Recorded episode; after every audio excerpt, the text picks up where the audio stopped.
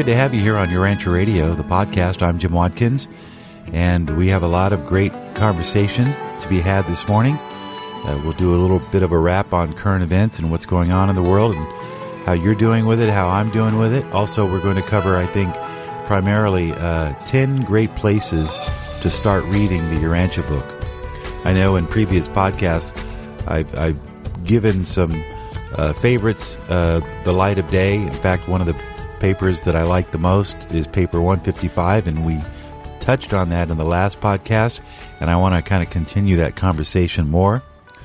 Uh, and so I've always wanted to come up with a list of 10 places in the Urantia book where, you know, when people say, well, you know, where, where do I start? What's a good place? What's a good entry point for me?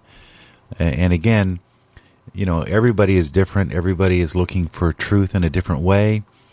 Uh, and so, even in recommending these 10 favorite spots, entry points of the Urantia book, I still may get it wrong. Um, for example, my first choice is the very first paper because uh, where they talk about the father's name because not only does it introduce the concept of a personal deity in a grand way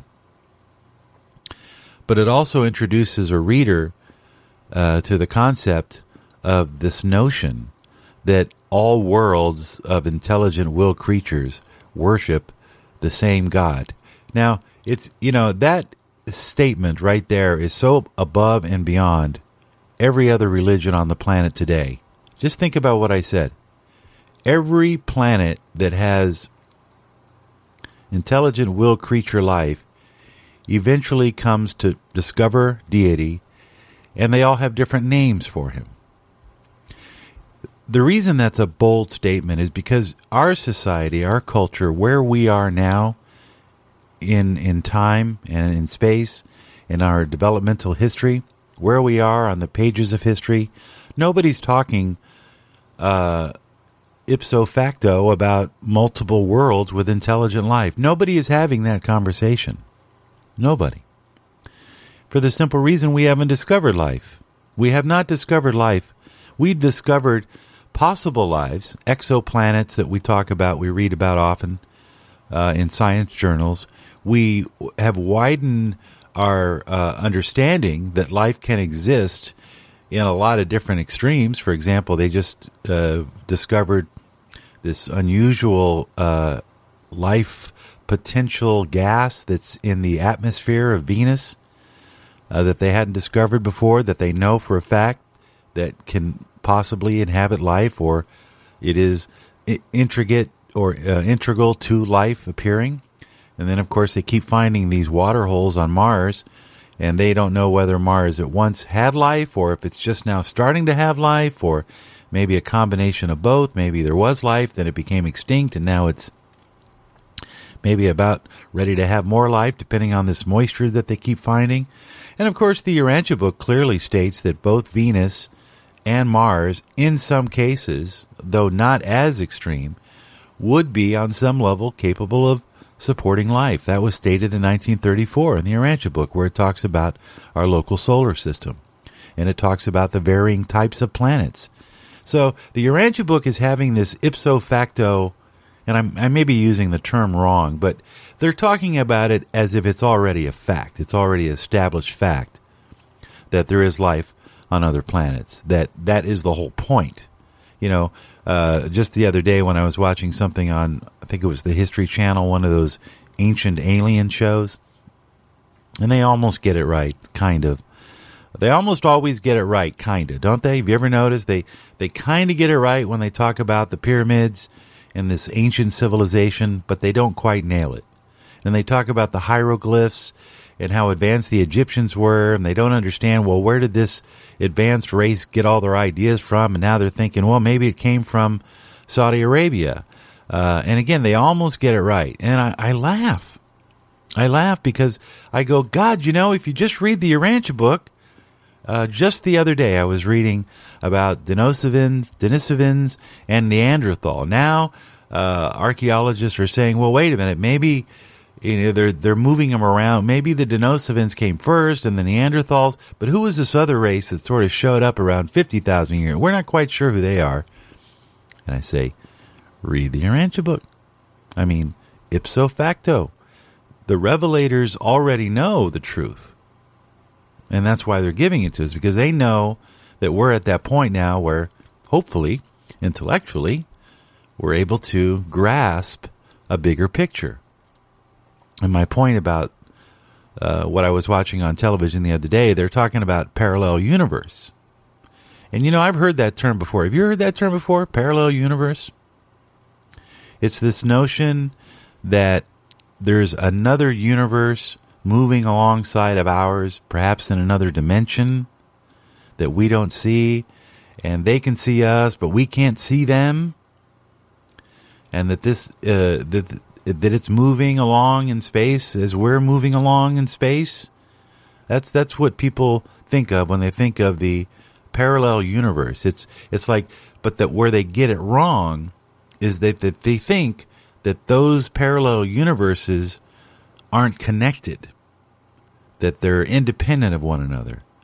Well, in the Urantia book concept of the reality of heaven, they explain that there's the material, the spiritual, and then there's an in between phase that they call Morontial, which makes up a bulk of where life is occurring. So we're occurring on the physical planetary stage. We don't know anything else. We're limited by our sphere of what we can see and what we can detect with our instruments, correct? So we know this. The revelators are stipulating to us that behind the scenes, just beyond human vision, is where you start to see these lower forms of angelic personalities, these spirit forms that are not highly advanced, like the Supernaphim or the Seconaphim, these higher advanced angels or spirit personalities who've been in existence far longer, they have far more experience in uh, in life experience. So everybody starts at, at, at the lowest possible level human beings are at the low end of the food chain in, in terms of spiritual living. So when when this, the History Channel talks about the parallel universe, they're correctly identifying the Morontia phase of life, which is a parallel universe that we don't see. And that's when when Christ says, "In my Father's house are many mansions." and we take that quote, which is actually referred to in the Urantia book, and they say what that means is that there are mansion worlds. And those mansion worlds, we are told, we will go to immediately following this first temporal physical existence. And that we will get there by faith. That's what the Urantia book is saying. That this life matters, our memories matter, our conduct matters, our ability to integrate wisdom and knowledge matters because these are all part of the natural living experience that God want to, wants us to have. Okay? And so let's take a breath and let you kind of think about that. So, this parallel universe is, in fact, the real playground. That's where reality really is happening. That's where the decisions are being made on on cosmic levels, where you have agencies that are working that have the ability to mobilize entire regions of space and create nebula, which then create suns, which then create planets that create evolutionary life. And you think that was accidental? See, ipso facto, it's not. You know, um, there is a lot we can talk about but when you talk about the Urantia book, understand that most people are not ever going to get to where you want them to be with the book unless they're uh, seriously searching for the truth. Uh, there's a quote that I want to read from paper 155, and it just jumped out at me. And we're going to get to that one paragraph where I told you about what Christ says about heathens and how their message is clear and concise and how we can learn from that, those of us who are trying to uplift our fellow human beings by giving them thoughts and ideas that will elevate their thinking. Because that's what we do. That's what your Urantia book readers do, or any anybody of faith or of deep conviction, spiritual conviction. You're trying to share the truth with other people. You want to improve the quality of their life. And it starts with the quality of their thinking so that they can make better decisions, right? Uh, but in this one particular page, uh, the, uh, the the revelators are talking about how it was a it was a real testing week for the apostles. Uh, they weren't getting the reception that they wanted. People were turning away. You know, it was it, it was anybody who's been in sales or in, in, in, marketing understands it. You know, people are really hard to flip. Uh, you know, I mean, you, have got to really work at anything that's new and so they kind of took the week off. They were uh, just kind of regrouping. And this particular quote from paper one fifty five three two, I'm going to read it, and I want to preface it by saying that the, uh, and actually it's 155, section 3, paragraph 3. And it talks about the, I think it, it it's, uh, exemplifies what we're going through now in our current world because people are not open to this idea of talking about God. Um, in the main, it's a personal thing. Uh, most of the average people, you know, that's why you don't hear it on TV. It makes people uncomfortable. Ah, hold on. God damn it. Uh, because this paragraph perfectly illustrates the challenges that we have in, in this world today, where secularism secularism rules the day. So the apostles, it, it reads, the apostles learned that the Jews were spiritually stagnant and dying because they had crystallized truth into a creed. That when truth becomes formulated as a boundary line of self righteous exclusiveness, instead of serving as a signpost of spiritual guidance and progress, such te- teachings lose their creative and life giving power and ultimately become merely preservative and fossilizing. That's a very powerful statement because it really indicts so many religions that become fossilized and crystallized. That line, uh, the Jews were sp- spiritually stagnant at this time around the turn of the century. Their Mosaic laws had become so crystallized and so fixed. Uh, and, and they say that when truth becomes formulated as a boundary line of self righteous exclusiveness instead of serving as signposts of spiritual guidance and progress. So you see the difference. So the Urantia book is a signpost of spiritual guidance and progress. The Bible is crystallized truth that has become formulated as a boundary line of self righteous exclusiveness. And how many times have you heard people say, you know, you're not really a true Christian unless you accept the Bible as the Word of God. And that's been a bone of contention for a lot of people. You see, when we get to the point where being part of the kingdom of God becomes a, an exclusive club based on, you know, certain tenets that you believe, then it's no longer a religion. It's a it's a party, it's a group. It's a club, it's a cult. You can call it whatever you want to, but it's not a true religion. True religion is is not dead on on a piece of paper. It's a growing uh, experience. You can be a religious person and not, you know, teach religion. In fact, you know, Jesus says this in this very paper, in paper 155 in the second discourse of religion. And he talks about the fact that even in your secular life, you can still, to a person who has God in their life, um, everything is spiritual. And when you look at life from that perspective, then all truth is available to you. And that's the inspiring message of the Urantia book. So when I come up with 10 points of entry, I'm trying to find 10 ways to get you to go, wow, this is what truth looks like. This is what the road to exploring new revelation looks like. So in paper 155, there's two points I want to make. Uh, number one is, again, about the heathen and their message. And another line that I caught that I hadn't realized before, I want to see if I can find it here, when uh, he talks about how the Son of Man is, is, is merciful and that the heathen will be received uh, in the hereafter. The Son of Man will not turn them away. And, you know, um, a lot of people talk about what is it that substantiates this belief that you can go from being a human when you're dead to, you know, an angel. And I, I say, well, you know, according to the revelation and according to all the great teachers of truth, it's about faith. Jesus said, in order to be born again, you have to be born of the Spirit. And what's that concept really means is that you have to be, become conscious of your consciousness of deity, of something greater beyond yourself that is not material, but is a spiritual concept.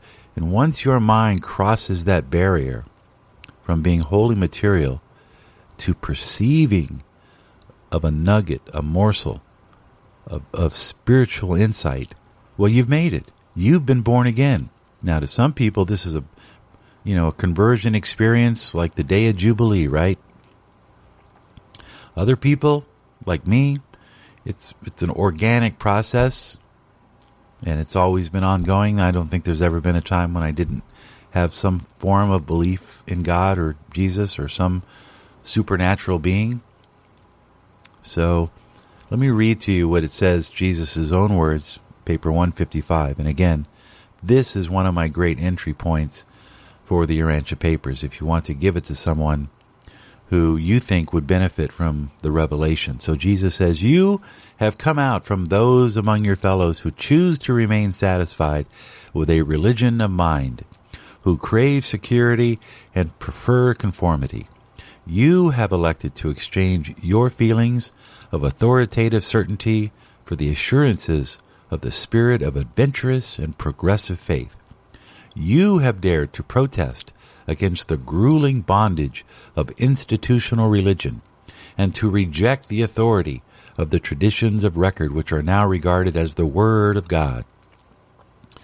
Our fathers did indeed speak through Moses, Elijah, Isaiah, Amos, and Hosea, but he did not cease to minister words of truth to the world when these prophets of old made an end of their utterances my Father is no respecter of races or generations, and that the word of truth is vouchsafed one age and withheld from another.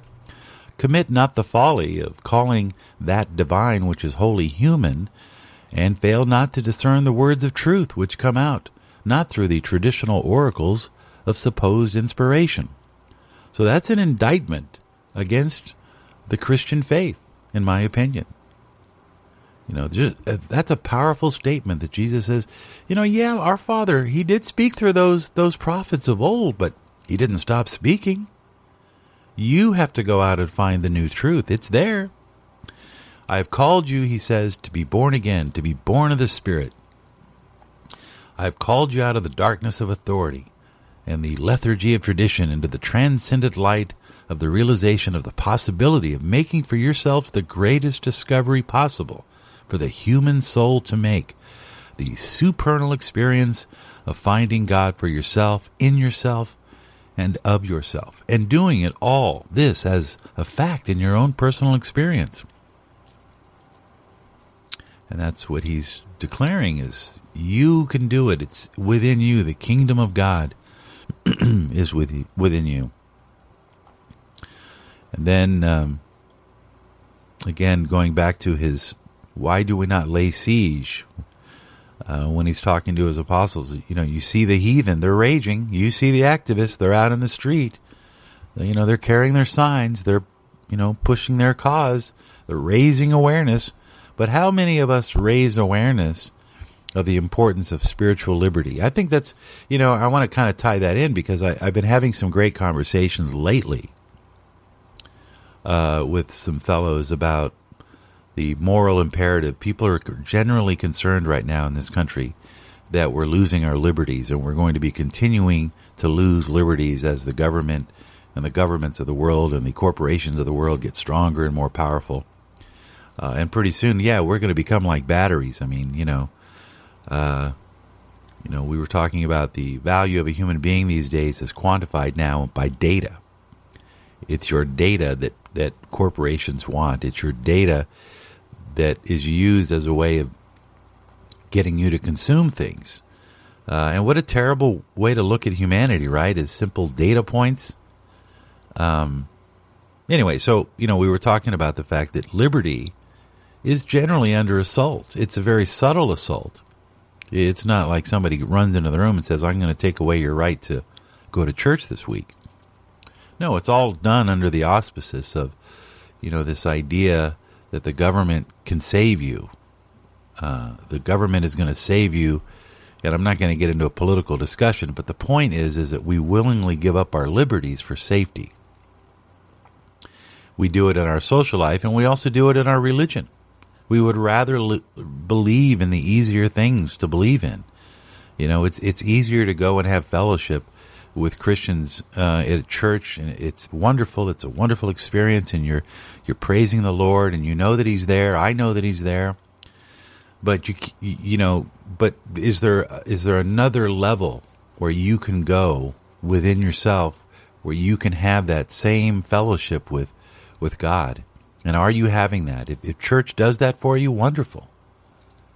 Um, and even Jesus says in paper one fifty five but watch, lest any of you look with disdain upon the children of Abraham, because they have fallen on these evil days of traditional barrenness. Our forefathers gave themselves up to the persistent and passionate search for God, and they found him as no other race of men have ever known since the days of Adam. This he's talking about. Don't look too badly upon those who hold tightly the grip of institutional religion. Those are my words. Because the people that came before them really were the torchbearers. They were the they were paving the way for us, so that we would have those truths. I was talking to a friend last night about how important the monks were in carrying the Judeo-Christian teachings as they were written uh, through the Dark Ages, where they sat in slumber, only to be rediscovered later. And then the Bible, of course, when it was one of the first books printed, I think it was the first book printed, uh, ended up being the very thing that not just a couple of generations, but for two to three hundred years, uh, many human beings learned to read from the Bible. So you think about it's 400 AD. Europe has crashed. The Roman Empire is in pieces. There's battles, internecine warfare going on everywhere. Truth is lost. Paganism is rampant. There's all these weird ideologies. The Christian cult is is forming, but now it's been taken over by, you know, the the the, uh, the church and the rulers, right? And so the the teachings of Christ were sort of lying dormant during that period, being preserved by the monks in all these isolated places, castles, uh, retreats, translating from one language into another the Gospels, translating the words of the uh, of the Old Testament, preserving the truths, and they were able to hold on to these truths long enough so that when the new day came in the future, that there would be people who would be, you know, receptive to these teachings.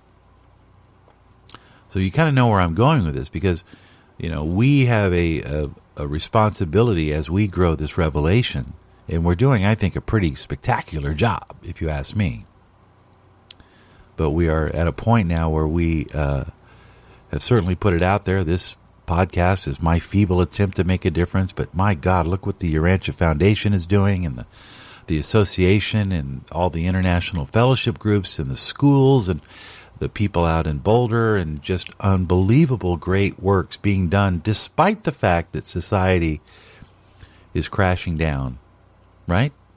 Uh, despite the fact that we're in the middle of a pandemic, in fact, I would argue, and I want to talk about this in a moment, but we may be going through that period of tribulation that was prophesied in Revelation. I, I, am not saying we are, but it's food for thought anyway.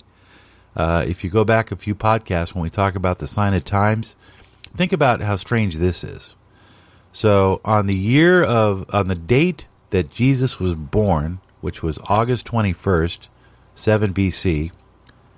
On that very same day in 2017, there is a solar eclipse that crosses the Knobs Bald Cross, I Knobs Cross, or yeah, and it's on the edge of the Shawnee National Forest, in just outside of Carbondale in Illinois. So there's another eclipse that's coming.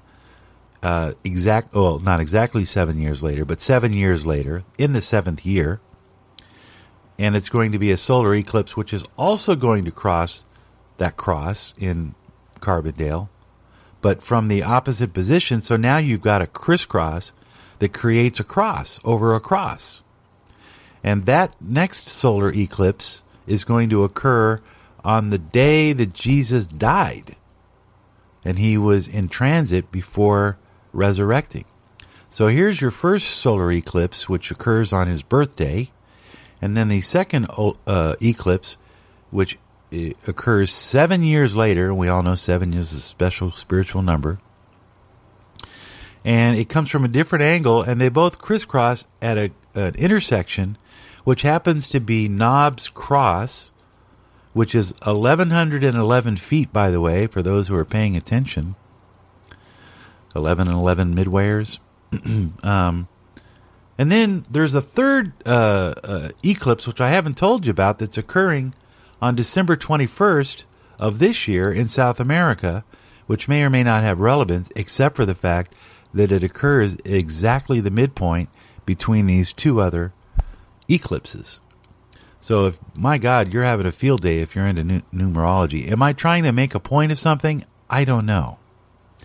But there's a lot of coincidences there, and it's fascinating. So, you know, with all that's going on with the elections and, and just, you know, this pandemic and, you know, how are we going to recover? Then on top of that, we now we have a president who could die. Who knows? That'll create its own set of situations. Then you've got China, the secular totalitarian government trying to take over the frickin' world and putting millions of people in concentration camps and torture and then you got the progressives in this country that are trying to secularize and have secularized education. So, you know, God and religion is almost a foreign language. I think I did a podcast called The G Word. You know, so there is no you know, I don't, you know, like in this one period where, you know, like the apostles, the time right now, nobody's nobody's looking for answers from God. At least in the mainstream, that's my perception. So it, it is it is incumbent upon us to try to elevate the conversation, to fight for spiritual liberty. You know, there's a big fight to preserve just liberty in the greatest country on the planet. And and I would say let's go a step further, us Urantia book readers. Let's let's try to affirm and assert spiritual liberty. Let's lay siege to the conversation by by not so much trying to convert other people to what we believe, but by introducing the concepts by asking questions of them. You know. Um, and, and getting them engaged and, and, and I'm going to assume with all of this mayhem that's going on in the world that people are starving for the truth. They're starving for assurance. Uh, they want to know that there's more than just this. And we have the answer. So if you give the book to someone uh, and you think that they're ready and you want to kind of steer them in the right direction, I came up with 10 uh, points of entry, and I want to share those with you. You may agree, you may not. Um, I think I can post this on my website. I will make a point of it. I'll put it on one of the posts 10 entry points to the Urantia papers. Then, if you want to go on urantiaradio.net, you can refer to them or check them out yourself. And I would do this with my kids, with my family, with strangers. I've given the book to people and I don't tell them where to read, and that's my mistake. I've actually had a lot of family and others, friends, give the book back and say, I don't even know. I started reading the beginning and I didn't know what it was talking about. I'm not ready for this. You know, so they think the whole book is like the the the foreword. Ugh. Frustrating, right? Uh, but anyway, I mean, you know, it's it's uh, we're going to school, folks, right? So here are my ten points of entry. Uh, number one is paper one, section one, the Father's name, which we discussed. uh, that might be overly religious for people. So that usually is a good point if somebody is a Christian or a Catholic, and maybe they've just been become become disenfranchised. Number two is paper sixty-two, section six and seven on the planetary mortal epics. This is good for people who love history and can comprehend some level of evolutionary progression as being the end game of the human species. Third great place to start reading uh, that's very fascinating if you want to introduce someone to the Urantia book. Paper 63, the story of Andon and Fonta, the first human family. I like this paper. There's a ring of truth to it. Uh, even if you've never read another paper, you will feel you will feel as if you had a glimpse into what it was like for the very first two human beings. Now, I know a lot of people that say, "Well, wait a minute, the first human beings were Adam and Eve." Well, we'll get to that.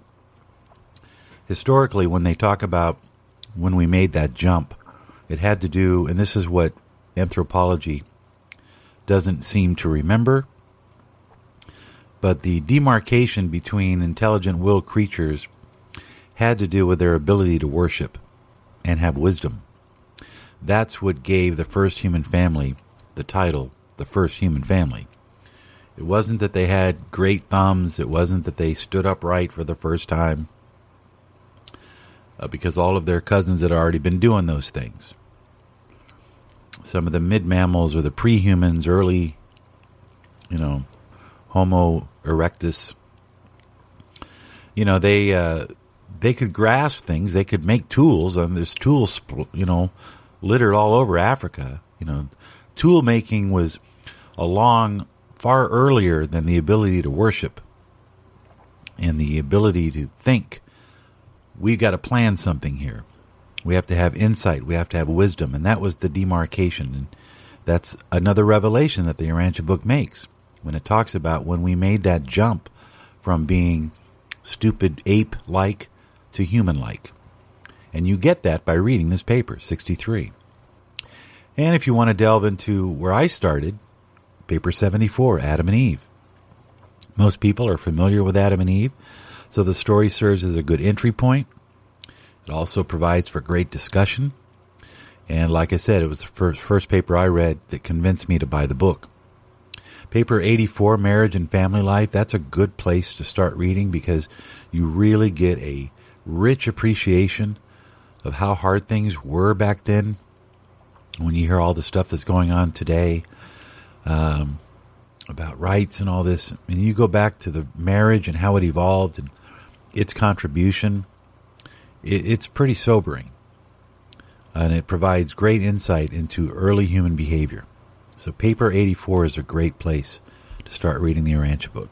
Paper 111 is about the adjuster and the soul. A lot of people are very interested in the soul and how the spirit works, what's the difference between the two. You really learn a lot about yourself in these papers, paper 111. And if you've ever given thought to the real meaning of life and your purpose, it will have you thinking for quite some time afterward, which makes it all the more intriguing. Paper, uh, I think it's 112, Personality Survival or 114. Need I say more? Who doesn't want to read about how our personalities survive and what personality is? Uh, paper 122, The Story of the Star of Bethlehem, is a great entry point, and to this date, science has still not made that connection as it's displayed and as it's, explained in the Urantia papers, but it's actually astronomically correct. Uh, paper 139 on the 12 apostles. Several people, including uh, Meredith Sprunger, uh, William Sadler Sr., they all remarked about how reading the 12 apostles really convinced them of the authenticity of the Urantia book, at least of part 4. So if you are introducing the book to someone who maybe has a little bit of uh, education along Christian lines, they're really going to appreciate the paper 139, which talks about the 12 apostles. It's great, great read. And for me, the uh, paper that's most chilling and probably most sobering, uh, and one that I bring up often, uh, it's also a good entry point because it's actually talking about the current day. It also explains not only the impact that Christ's teachings had on Western civilization and religion itself, but it also talks about moving forward, what happens if we become less God oriented or less spiritual and we become more secular and the dangers inherent in those two differences. Uh, and to me, the most chilling and sober message contained paper 195, sections 5 and 6. They're also very prophetic, uh, which it states that if we choose secularism as our primary ideology on this planet, uh, we may be going through a, a, a very extensive dark period. Some say that we are already. Um, if we choose to acknowledge that there are supreme spiritual ideals which will elevate our ethics and foster cosmic understanding of relationships, then we can raise the standard and the quality of living and thinking for every moral born on this earth, uh, you know, every person. We can do that. You know, I'll say it, I've said it other places, if I've repeated it oftentimes, but Jordan Peterson said it best you don't realize how important your life is. In your life, you will meet a thousand people, and every person you meet will also meet a thousand people. So you are one person away from influencing a million people in your life. So you don't know the impact that you're going to have in your everyday life, but it's tremendous. And when I say cosmic relationships, people say, "Well, what does that mean, cosmic relationship? You mean having a relationship with a ghost? What's cosmic?" What I'm referring to is the revelatory truth being claimed by the authors of the Urantia Papers that we are, the human race, are actually part of a highly intelligent and actively participatory group of living personalities who are working towards the progress of our world, just as they're working on other on the behalf of other worlds. And they've been doing this since the very beginning of time.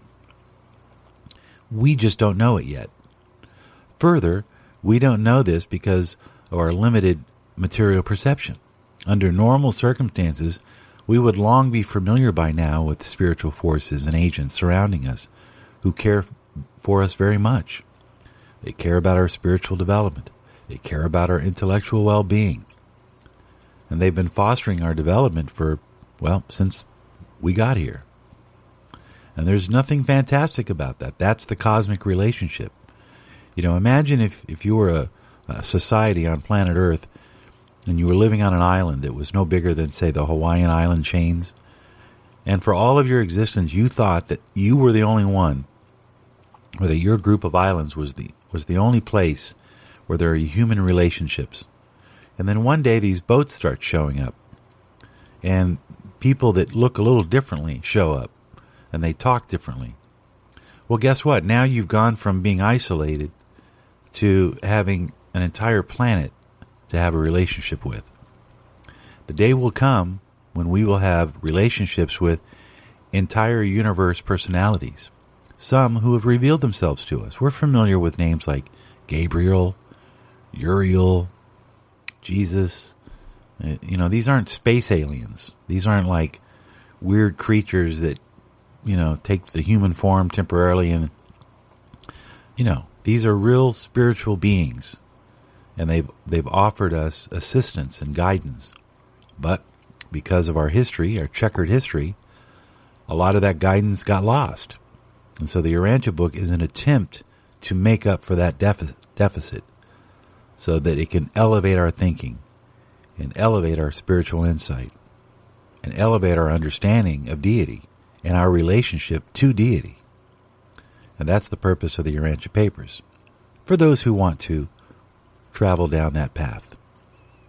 So there you have it 10 areas where I think, just a quick recap, you know, paper one, the Father's name, paper two on the planetary mortal epics, learn about the different phases of humanity. The First Human Family, paper 63, is great read. Adam and Eve, paper 74. Paper 84, Marriage and Family Life. Paper 111, all about the soul, personality survival. Or if you just have 20 minutes, just read about the Star of Bethlehem, paper 122. If you want to get into some good reading about human relationships, read about the 12 apostles, paper, paper 139. And then paper 195 towards the end of the book. Two, two sections, paper 5 and 6, and learn what spiritual liberty and the value of spiritual liberty. And so I'm going to close off with this final quote from Jesus from paper 155 where he says, You are my, my apostles, and to you religion shall not become a theological shelter to which you may flee in fear of facing the rugged realities of spiritual progress and idealistic adventure. But rather shall your religion become the fact of real experience, which testifies that God has found you, idealized, ennobled, and spiritualized you, and that you have enlisted in the eternal adventure of finding the God who has thus found you and sonship to you.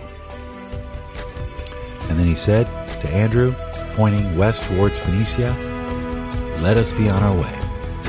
Until next time, thanks for joining me on this edition of the Urantia Radio Podcast. Join us online anytime at urantiaradio.net. Until next time.